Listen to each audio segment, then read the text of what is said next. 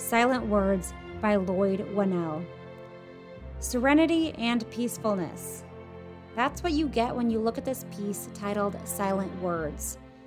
Located in front of 1338 Commerce, this piece was created from basalt and bronze by Lloyd Winnell.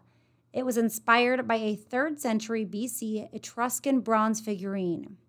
The sculpture reflects an inner silence while maintaining a presence of outward awareness.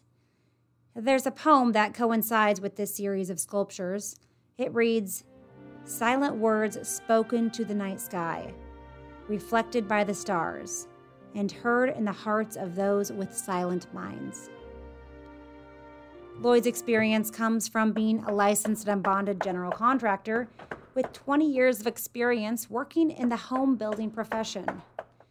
Along with fabulous sculptures, Lloyd creates countertops, pedestal sinks, vanity sinks, patio tables, bookcases, fountains, and anything else that can be made in stone.